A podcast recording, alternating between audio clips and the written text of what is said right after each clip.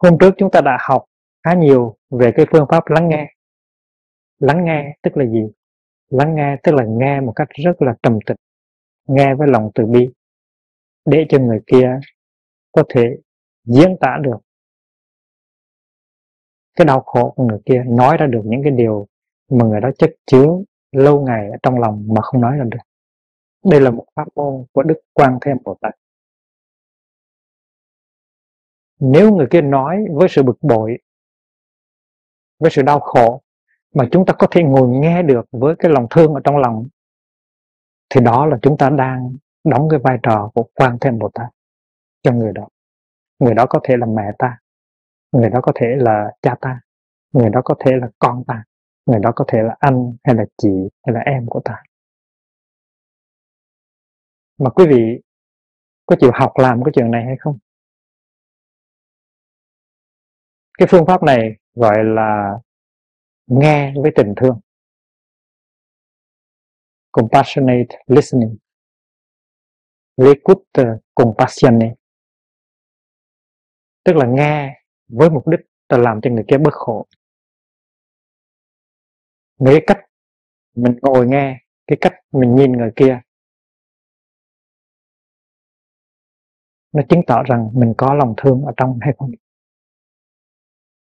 nếu mình nghe nửa lỗ tai, thì lúc đó là không có lòng thương rồi. Nếu nghe mà hai con mắt có vẻ bực, nhìn cái vẻ, có vẻ bực, thì là không có lòng thương rồi. Nghe mà cái thân của mình nó cựa quậy, nó không có ngồi yên được, thì cái nghe đó trong ta không có tình thương rồi. Cho nên nhìn vào cái cách mình ngồi và mình nghe, thì người ta có thể biết được là mình có cái tình thương ở trong con người của mình hay không. Cái đó là phải học. Mà muốn giữ cho cái lòng mình đó, nó trầm tĩnh lại muốn nuôi dưỡng cho cái tình thương nó có ở trong lòng. Muốn để cho cái bực bội nó đừng có trào lên thì mình phải làm thế nào trong khi ngồi nghe? Tất cả những cái điều đó là mình phải học cả. Tại vì lúc ban đầu mình có thể có cái lòng từ bi ở trong lòng mình. Mình có cái compassion ở trong lòng mình. Và mình, quả thực mình muốn học theo đức quan thêm bồ tát, ngồi nghe cho người kia bớt khổ.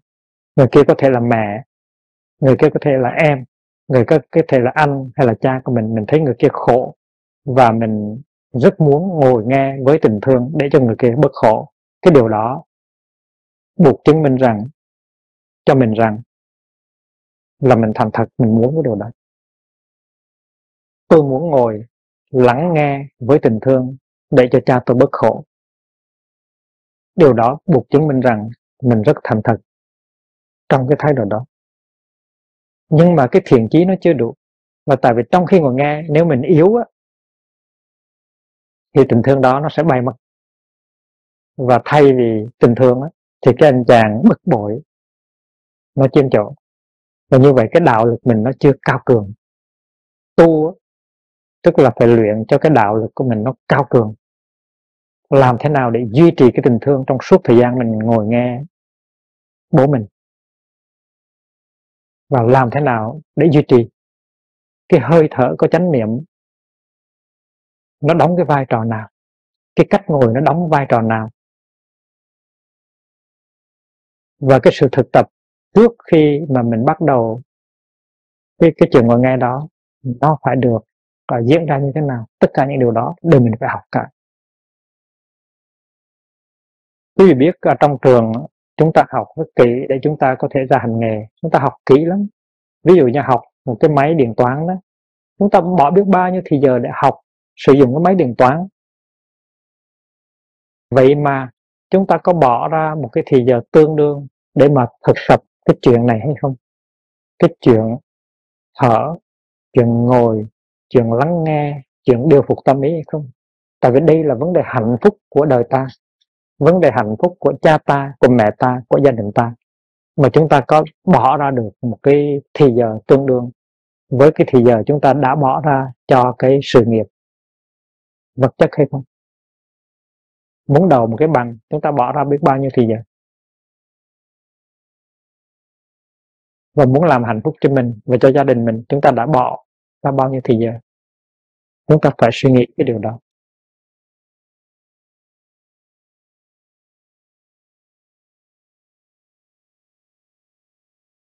Ví dụ, chúng ta ngồi với con ta. Chúng ta nói, con ta nó cũng có vấn đề, nó cũng có những khó khăn và nó có những cái đau khổ mà nó chưa có nói ra được. Thì bây giờ với tư cách của mẹ nó hay của cha nó, mình ráng mình ngồi mình nghe với cái lòng từ bi của mình có sao. Thì đó là người cha hoặc người mẹ đã học và đã thấy rằng mình cần phải ngồi lắng nghe con. Thì nói, con ơi, ngồi xuống đây. Cha muốn biết trong lòng con nó có những khổ đau nào, có những cái bực bội nào con nhận thấy cái gì nó làm cho con bực bội? Con nhận thấy cái gì đó làm cho con không có hạnh phúc ba ráng ba, ba nghe con. Ban đầu á thì người cha rất là có cái thiện chí cái ý chí và có lòng tình thương thiệt có cái tình thương thiệt.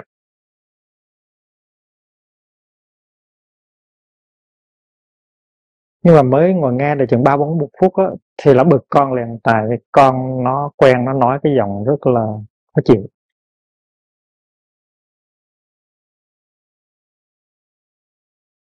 Rồi ba phút sau mình mất kiên nhẫn. Mình nói, tao nói chuyện với mày không được. Rồi chịu thua luôn. Cái đó là đạo lực không có cao cường.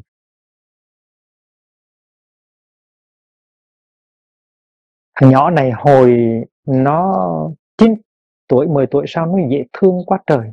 Nói cái gì nó nghe hết trơn. Mà bây giờ tại sao mà nó khó chịu đến như vậy? Không biết cái sự thay đổi đó nó đã xảy ra cái lúc nào. Tại mình không có chánh niệm. Mình không biết cái gì nó cũng từ từ nó chuyển. Mà mình đã để cho cái tình trạng nó xảy ra như vậy mà mình không có biết. Cái lỗi của mình một phần rất là quan trọng.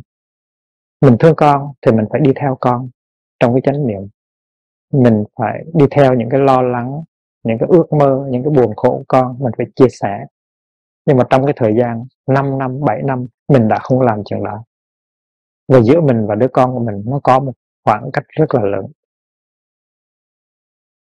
Nên bây giờ tìm cách để mà để mà lấp cái hố chia rẽ giữa hai cha con, nó rất là khó. Nó tu tập, phải tu tập, có công phu nhiều lắm mới có thể đạt thành cái kết quả mà mình mong ước.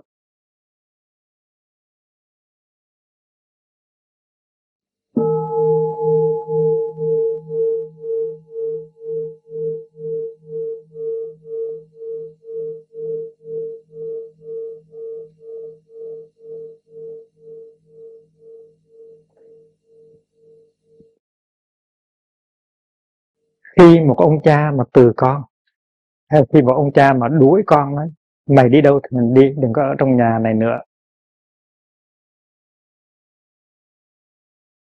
Thì đó nó có nghĩa rằng là người cha đó đã có cố gắng nhiều lần rồi và đã thất bại liên tiếp trong những cái lần cố gắng đó. Chứ không phải là người cha đó không cố gắng đâu. Nói rằng ở trong lòng người cha hoàn toàn không có cái lòng thương đối với đứa con của mình, điều đó không có đúng. Cái tình cha thương con nó luôn luôn nó có ở trong lòng người cha. Dù người cha có đánh, có mắng, có đuổi, có làm, có nói những cái điều gì mà nó chứng tỏ là không có, còn có chút tình, chút nghĩa nào đi nữa, thì cái tình cha con nó vẫn còn sống ở trong lòng người đó mình không thấy đó thôi. Nó không có được bộc lộ đó thôi. Thay vì cái đó được bộc lộ thì những cái khác ngược lại nó được bộc lộ. Và mình tưởng rằng ở trong cha mình á, chỉ có cái sự hận thù sự ghét bỏ đứa con của mình thôi. Cái đó không có đúng.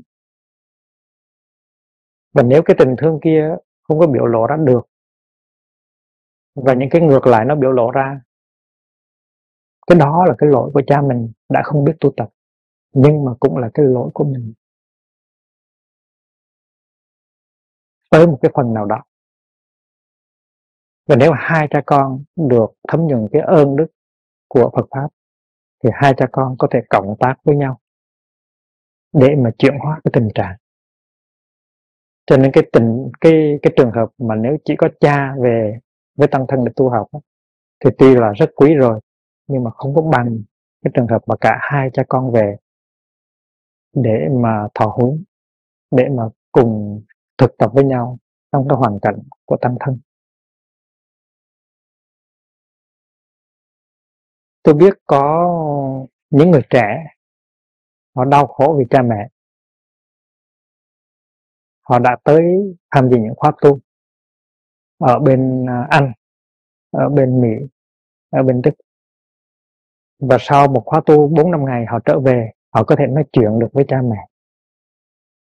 Có có người làm giỏi hơn nữa. Đã thuyết phục được cha mẹ ghi tên, tham dự những khóa tu. Và cuối cùng cha mẹ cũng đã được chuyển hóa. Trong trường hợp này, không phải chính cha mẹ đi bước đầu, mà chính các, những đứa con đã đi bước đầu và đã độ được cha mẹ tại vì khi mà anh chàng đó về nhà sau khóa tu, cô gái đó về nhà sau khóa tu, tươi mát hơn, có nụ cười, có lòng từ bi. Và tự nhiên, hai cha con nói chuyện với nhau được. Chuyện này đã xảy ra rất nhiều lần, làm cho mình có đức tin rất lớn ở nơi Phật pháp và ở nơi tăng thân nhưng mà mình không có thể làm nửa chừng được không có thể làm nửa vời được. Nửa vời thì nó chỉ thành công tới cái mức nào đó rồi nó có thể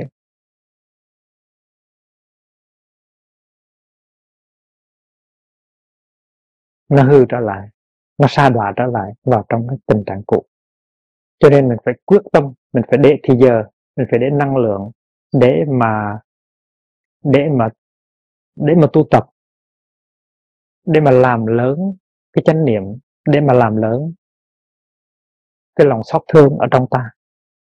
Tại vì ta biết rằng không phải chỉ có ta khổ, mà người kia cũng khổ. Cha ta cũng khổ, mẹ ta cũng khổ, con ta cũng khổ.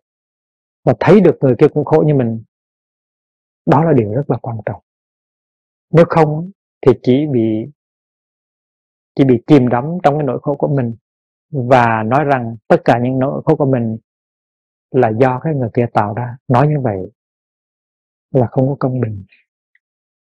Nói như vậy là không công bình. Giữa cha và mẹ cũng vậy. Nếu mẹ nói rằng, ngày xưa bố mày cưới tao làm gì để cho tao khổ suốt đời? Thà rằng đừng cưới tao cưới tao là gì để cho mẹ khổ suốt đời.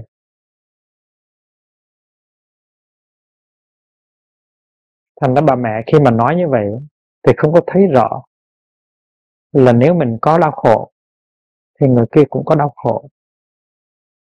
Và nếu người kia đã góp phần vào trong sự đau khổ của mình, thì chính mình cũng đã làm tự làm khổ mình bằng vì cái lý do là mình không có biết được mình mình không có biết được cái đường lối tu tập.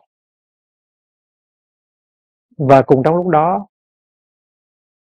mình thấy rằng người kia làm cho mình khổ. Nhưng mà mình không có ý thức được rằng mình cũng đã làm cho người kia khổ. Và vì khổ cho nên người kia đã đối xử với mình một cách không có dễ thương một cách nặng nề. Do đó cho nên cái hạnh phúc đó, là cái hạnh phúc chung mà cái đau khổ cũng là đau khổ chung. Hạnh phúc chưa từng là hạnh phúc mình tôi đau khổ, chưa từng là đau khổ mình tôi nó cũng đúng. Nếu mà cha khổ, thì làm sao con không khổ được? Nếu mà con khổ, thì làm sao cha không khổ được? Điều đó nó đúng với vợ chồng, với anh em. Cho nên tôi khổ, cái nỗi khổ của người tôi thương. Tôi hạnh phúc cái niềm hạnh phúc của người tôi thương. Tốt hơn hết á, là tới với nhau để nhận diện rằng cả hai chúng ta đều khổ. Và chúng ta, mỗi người phải mở trái tim ra để tiếp nhận cái giọt nước cam lồ của buộc của pháp, của tăng để mà tu tập. Vậy thì giữa hai chúng ta,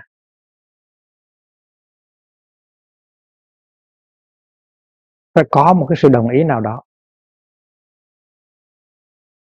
Trước hết chúng ta nghĩ rằng ta là mặt trăng, người kia là mặt trời. Mặt trời và mặt trăng sẽ không bao giờ gặp nhau hết. Chúng ta không có đồng ý về trên bất cứ phương diện nào. Chúng ta đối chọi với nhau về tất cả mọi mặt. Đó là cái cảm tưởng của người ta khi người ta đau khổ với cái người kia. I have nothing in common with him. Những cái sự thực giữa ta với người đó có những điều rất giống nhau. Trước hết là cả hai ta đều khổ. Chúng ta phải có đồng ý với nhau về chuyện đó không? Đồng chứ. Cả hai ta đều khổ. Đó là cái điểm đồng ý trước. Điểm đồng ý thứ hai là anh đã làm khổ tôi nhưng mà tôi cũng đã làm khổ anh. Đó là tự giác cái gì nữa?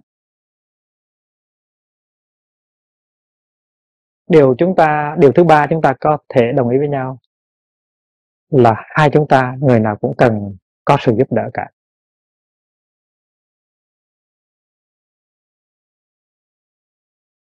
Không phải như vậy không? Mình khổ là mình cần có sự giúp đỡ. Nhưng mà mình có tự ái, mình nói, I don't need you mà tôi không có cần anh. Tôi khổ, tôi chịu, tôi không cần anh. Đó là do cái giận mà ra cả phải không khi mà mình khổ, thì mình phải chấp nhận một cái sự thật là mình cần tới người khác. Có thể là một người thứ ba giúp mình. Nhưng mình mình rất không muốn là cái người người này giúp mình. Tại mình giận rồi, nó quá chừng rồi. Mà khi mình giận thì mình nói, tôi không cần anh. Cái đó là rất con người.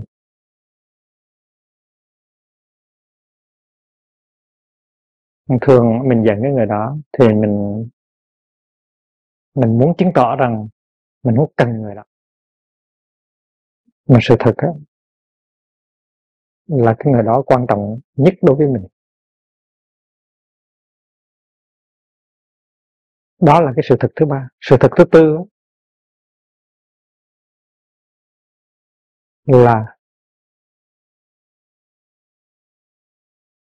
chúng ta cần phải thực tập chung với nhau.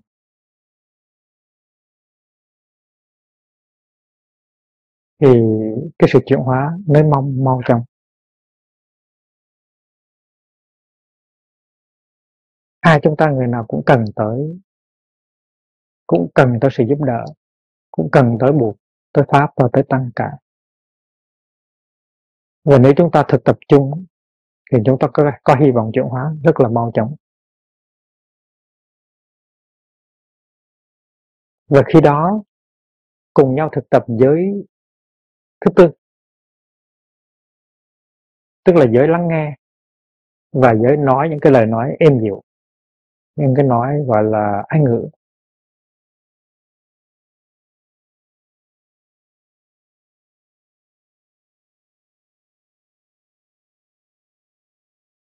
Sở dĩ mà chúng ta lắng nghe được á, là không phải là tại chúng ta giỏi giang gì. Không phải là chúng ta có tài cán gì. Sở dĩ mà chúng ta lắng nghe được người kia là tại trong lòng chúng ta có cái có cái sự tội nghiệp người kia, thấy người kia khổ. Cho nên muốn lắng nghe để người kia bớt khổ.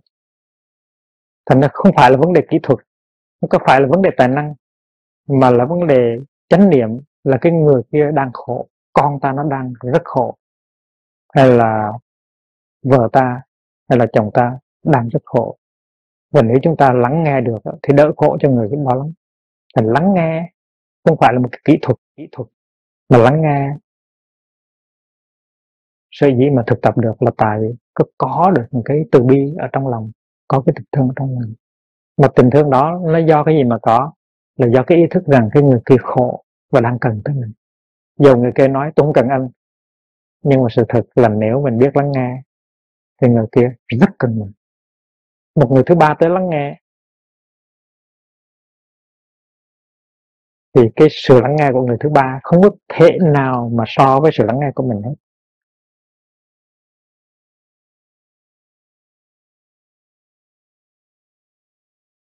Ví dụ cái người thứ ba đó có thể là một nhà chuyên môn, tức là một bác sĩ tâm thần, tâm lý trị liệu. Thì cái bác sĩ tâm thần, tâm lý trị liệu đó là phải học qua nhiều năm để có thể có khả năng lắng nghe cho mình. Nhưng mình cũng nghi lắm, tại cái ông đó, cái bà đó đôi khi họ cũng có những cái khổ đau riêng của họ. Và đôi khi họ lắng nghe là chỉ để ờ, mình trả tiền cho họ thôi chuyện đó nó đã xảy ra. Đôi khi họ lắng nghe cái đau khổ của họ thôi.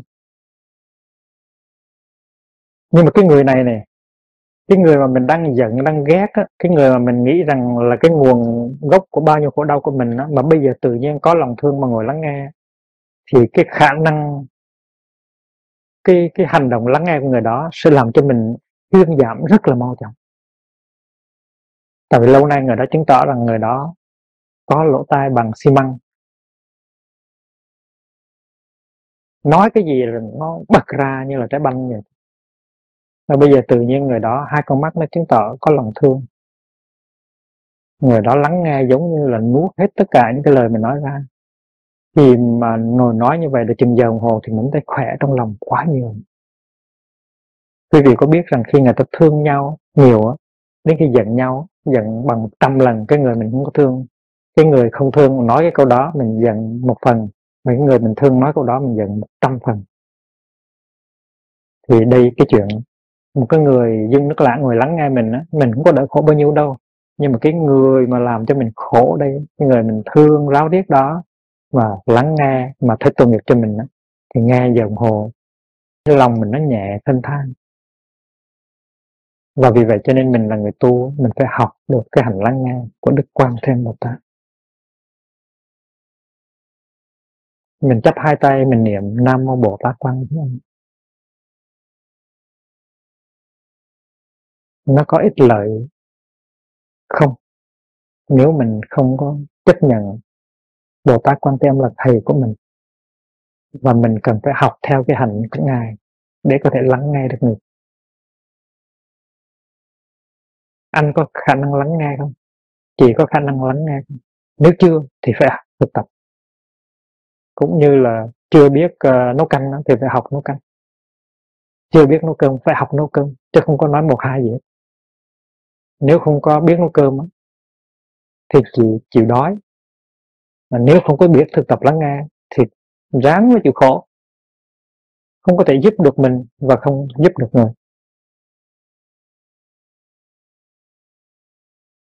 Rồi cũng là giới thứ tư là mình có khả năng nói một cách nhẹ nhàng với cái ngôn ngữ gọi là hòa ái hay không?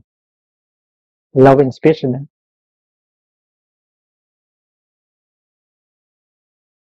nói một cách nhẹ nhàng. Mình biết rằng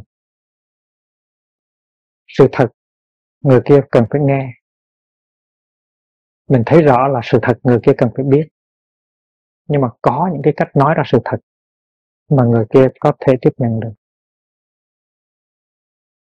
mà có những cách nói là người kia không bao giờ chịu chấp nhận.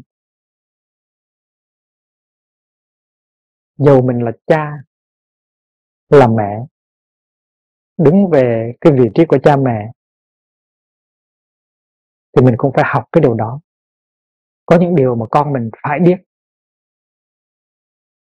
Nhưng mà nếu mình không có học cách nói thì nó sẽ không bao giờ chấp nhận cái điều mình muốn nói cả.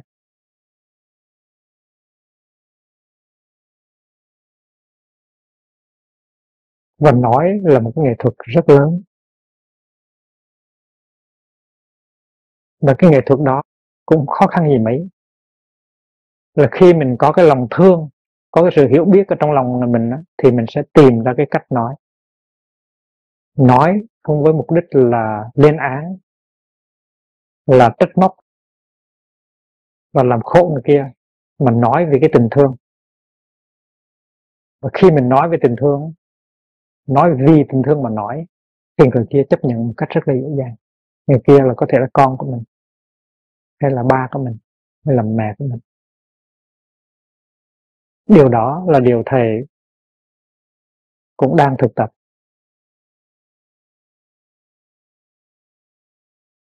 Thầy đã thực tập và bốn chục năm năm chục năm mà vẫn còn có thể học được, có thể thực tập được khi mà cái lời nói của mình đó, nó phát xuất từ cái sự thương yêu mà xây xây dựng cho cái người kia thì tự nhiên cái lời nói của mình nó có tính cách hòa ái. Không có trách móc không có lên án và người kia có thể chấp nhận được. Còn nếu ngược lại mà có sự bực bội mà mình nói ra có sự trách móc mình nói ra thì cái lời nói kia không được chấp nhận mình không có thành công đó là những điều rất dễ hiểu mà quý vị chắc cũng có, chắc cũng có kinh nghiệm rồi. Và vì vậy cho nên hãy thực tập, hãy tập luyện. Nghe với tình thương, nói với tình thương. Sự thật á, nó có thể làm cho trị liệu được. Sự sự thực nó có cách trị liệu và làm thế nào để cho người kia thấm được cái sự thật thì người kia sẽ thấy và sẽ thay đổi. Đôi khi nó thấm hơi lâu một chút. Đôi khi người kia cần phải một vài tháng để cho cái sự thật đó nó thấm vào một cách hoàn toàn. Thì tự nhiên nó thay đổi. Chứ còn mình nói, mày phải thay đổi trong vòng hai ngày. Thì nó hơi khó.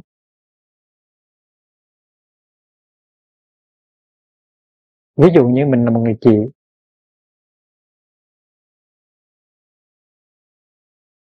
Rồi mình có một đứa em nhỏ. Hay là một người anh mà có đứa em nhỏ. Mà mình cư xử như thế nào đó, có thể không có chánh niệm mình không có thấy được cái ảnh hưởng của cái hành động mình đối với đứa em nhỏ của mình.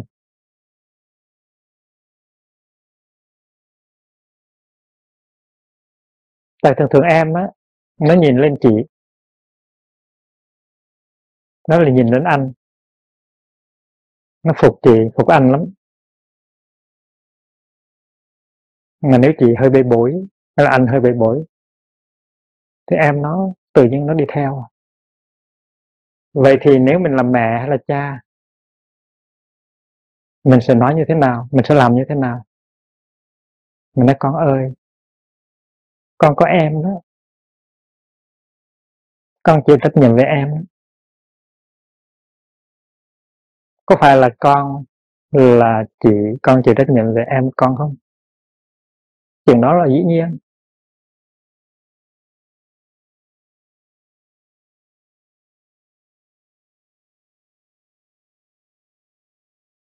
Thành là những cái gì mà con làm là em con nó làm đủ hết. Mà mẹ cũng làm đủ hết. Chỉ cần nói như vậy thôi. Nhưng mà nói rất là dịu dàng, nói rất dễ thương. Và phải để có thời gian cho cái sự thật đó nó thấm vào trong người chị. Tại người chị cũng phải có thời gian để nhìn em để thấy rằng cái cái mình đang làm đó nó đang hại em mình. Và đến khi mà cái sự thật đó nó thấm được vào trong toàn vẹn con người của người chị hay của người anh rồi thì nó có sự thay đổi. Người anh đó, người chị đó sẽ chấm dứt không làm như vậy nữa. Tại vì thấy rất rõ rằng mình chịu trách nhiệm về em mình. Ai nữa? Ai chịu trách nhiệm về em nữa? Ai em mình nữa. Nếu không phải là chính mình. Chứ còn nếu mình là cha là mẹ mà mình đánh, đánh mắng cái người chị rồi mình nói nặng cái người chị.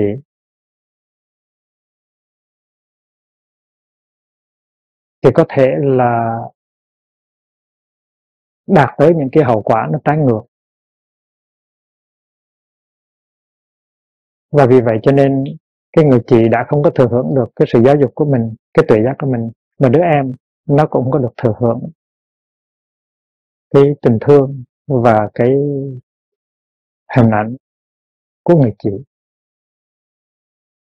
chị dạy em hay là anh dạy em không phải là do những cái lời nói mà thôi, mà do cái cách sống của anh hay là của chị.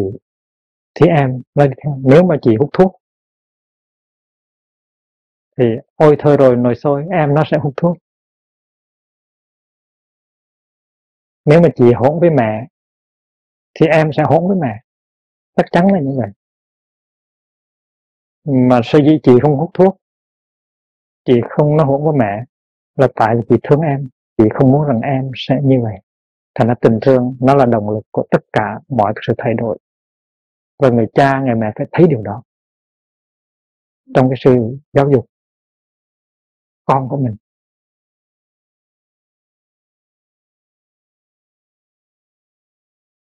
Thầy đứng về phương diện thầy dạy học trò thì thầy cũng đang tìm cách áp dụng cái phương pháp đó. Ta biết rằng tất cả những cái sự trách móc, sự giận hờn, sự bực bội, nó sẽ không có đem tới cái kết quả nào cả. Thì thấy rằng chỉ có chánh niệm, chỉ có ý thức, chỉ có tình thương mới có thể thay đổi mà thôi.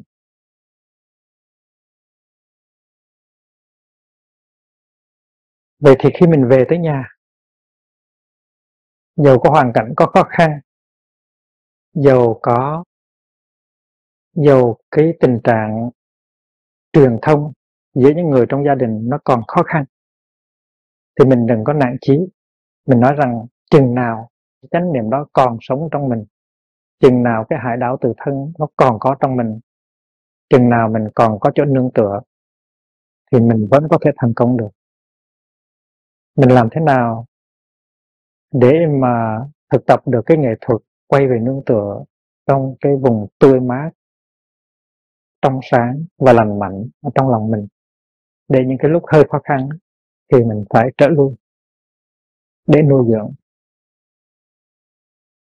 Rồi mình sẽ đem cái chương trình của mình ra để thực hiện. Từ từ, cái chương trình đó có gì đâu? Chương trình của sự lắng nghe chương trình của lời nói từ ai chỉ có từng đó thôi. Có hai cái vũ khí đó thôi mà mình có thể chuyển hóa được cái hoàn cảnh gia đình của mình. Mình sẽ tái tạo được cái hạnh phúc trong gia đình của mình cái giới thứ tư đến tư cần phải học. Mà đừng có nghĩ rằng phải người lớn mới làm được, người nhỏ làm cũng được. Tại vì sự thực đã chứng tỏ rằng có những cô gái có những chàng trai còn trẻ đã có thể đồ được cha mẹ đưa vào trong sự thực tập. Nếu mình thành tựu được tốt đẹp cái sự thực tập của mình, thầy rất là lạc quan. Nghĩa là thầy không có bi quan.